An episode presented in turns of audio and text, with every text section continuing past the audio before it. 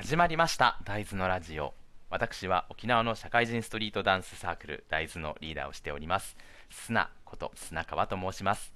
このラジオではダンスやサークル活動他にも社会人も遊びたいんだという心の叫びなんかをざっくばらんにお話していきます。さて今回もですね前回に引き続き少し今後の大豆の、えー、っと流れについて考えているということを話していけたらいいなと思います。前回ですね、大豆スキル検定、大好き検定というものを少し具体的になって考えてきているということを話をしたんですけれども、その1個前に、ちょっと前に話した、えっ、ー、と、やるべきことの役割を考えるっていうところの役割についてですね、少し、えー、また話をしていけたらなと思うんですけれど、えー、今回時間を作りたいと自分の時間を作る作れるかどうかわからないけどサークルを続けたいというねちょっと多少わがままも含む部分ではあるのでどうしたらいいかなと考えた時にみんなでやろうというふうに結論に至ったということは前回お話ししました。でその時にみんなでっていうののみんなは何をするのっていう役割については、え大きく分けると2つになる。まず1つはこう日常の、えダンス練習について。で、もう一つが、えーと、SNS とかね、イベントとか、何かしらこう大豆に関わる、えーと、運営について。というところの2つに分かれます。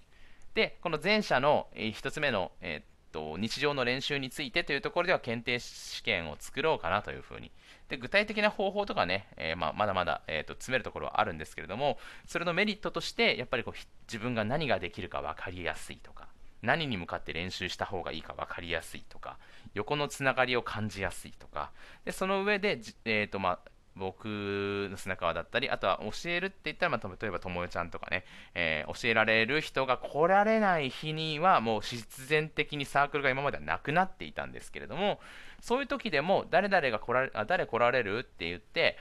例えば、えっ、と、もう練習してほしいことは決めておくつもりではあるので、例えば本当に入門の人たちだけ集まったとしても、練習するべきことが分かっているし、そこに初級の人が1人いるなら、その初級の人はその下の人には教えればいいなっていうふうに思ってるんですよ。はい。で、本当にこれがまず目的の一番大きいところで、さっき言ったメリットはそうなんですけれども、それで少しずつダンスができるようになるメンバーができてくる最大のサークルとしてのメリとしてのメリットっていうのが、えー、っと、上の級の人は下の級の人に教えていいですよっていうふうにしようと思ってます。そうすることで、えっ、ー、と、誰かが教えられると今、今のところ教えられるという僕とかともよちゃんがいなかったとしても、例えば初級と言われるね、例えばランクとしては、レベルとしてはまだ初級なので低いかもしれないんですけど、入門とかで培ったことを初級の人が入門に伝えるってなると一気に難しいんですよ。何かを人に教えるって。なんでできないのかがわからないから一緒になんか試行錯誤しながらやるしかないのでこのアウトプットがめちゃくちゃ練習になるんですよ。だから誰かが来なかったとか、まあ、来たとしても自分がやりたいですと手を挙げる人がいるんだったら教えてってみんなに教えてあげてと言ってほしいなあ言いたいんですよね。もちろん教えるのはきついってなるんだったら例えばね、えーと、入門と初級の人たちでその入門の練習をするなり初級の練習をするなりという練習メニューをある程度決めておくのでそれをやってなんか気が乗ったらちょっと振り付けでもみんなで考えてみるとか遊び場にしてもいいとは思うんですけど例えばレクチャーをしてほしいとかもしあるのであればその中にいる人たちで賄うとそう。そういう時間があれば、えー、っと、サークルの練習日が、例えば今はちょっとね、1日減らして火曜日だけにしようとかにしているんですけど、いつでも練習日になるんですね。えー、っと、誰かが集まれる日が練習日というか。で、場所も今、正直自分に合わせてるんですよ。自分の、えー、家に近いところに。それも、近場でどこどこに集まってちょっとみんなで練習しませんかとか、そういうちょっとアクティブなね、えーと、練習になっていくっていうことは期待して、まあ、これに関してはちょっと本当にただ期待してるだけで多分ないと思うんですけど、まあ、そういうふうにね、えっ、ー、と、前回言ったように、先生になりたいわけではないのでこうみんなでやりましょうよって言ってるところにああ砂川がいないのであれば教える人がいないからじゃあこの日流れですねっていうふうにはもうちょっとなっていい加減それぞれこれ嫌だなと思ってて。なんかそんな先生みたいになっていきたくない。だから、えー、と本当にこの6年やってきてみて思っているのが、えーと、大学生とかのサークルと社会人サークルの大きい違いって、えーと、部長というかサークル長が入れ替わらないんですよね。だから循環がなくてただずっと老化していくだけなんですよ。代表が変わんないから。なので今この仕組みを作っておいてある程度運営とか、まあ、今はあの練習の部分なんですけど練習とかのねカリキュラムみたいなものを作っておいてこの遊べる環境にしておけば別に僕が引退したところで大豆の側はもう捨ててもいいんですけどその新しくねサークル作ろうとか思った人の、えーとまあ、モデルケースに多少はなれるんじゃないのって思ってじまあ、サークルまで作んなくてもいいんですけど自分たちで練習しようって言った時に何を練習したらいいか分かってるんだったらちょっとチーム作ろうかとか、まあ、そういうふうにねダンスをやめない風にしてあげるという道を作れるしあと誰かがダンスを続けようというところにまあその人にアプローチをする人がアプローチすることが好きな人がいればその人のなんかまあある程度やり方のなんか、えー、と手本じゃないけど、まあ、モデルになれるかなという感じですね。はいちょっと話がごちゃごちゃっとなってきましまったんですけれどもこのスキル検定というものを作ることによってみんなの立ち位置っていうかそれぞれの人の立ち位置と,、えーと、レベルで練習の方法というものがある程度示せてて、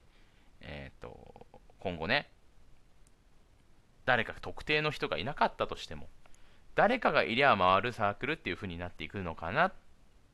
ということを考えての検定です。まあ、それに伴って練習日を変えたりとか練習する時間割みたいなものを作ると。例えば今8時10時で全員一緒くたにやってますけども8時から9時は入門9時から10時は初級でやって例えば1個上のクラスまでしか受けられませんよっていうふうにしておけばその1個上のちょっと難しいことにはチャレンジしつつ自分のこともキープできるというふうにねできるんじゃないかなと思っています。はい。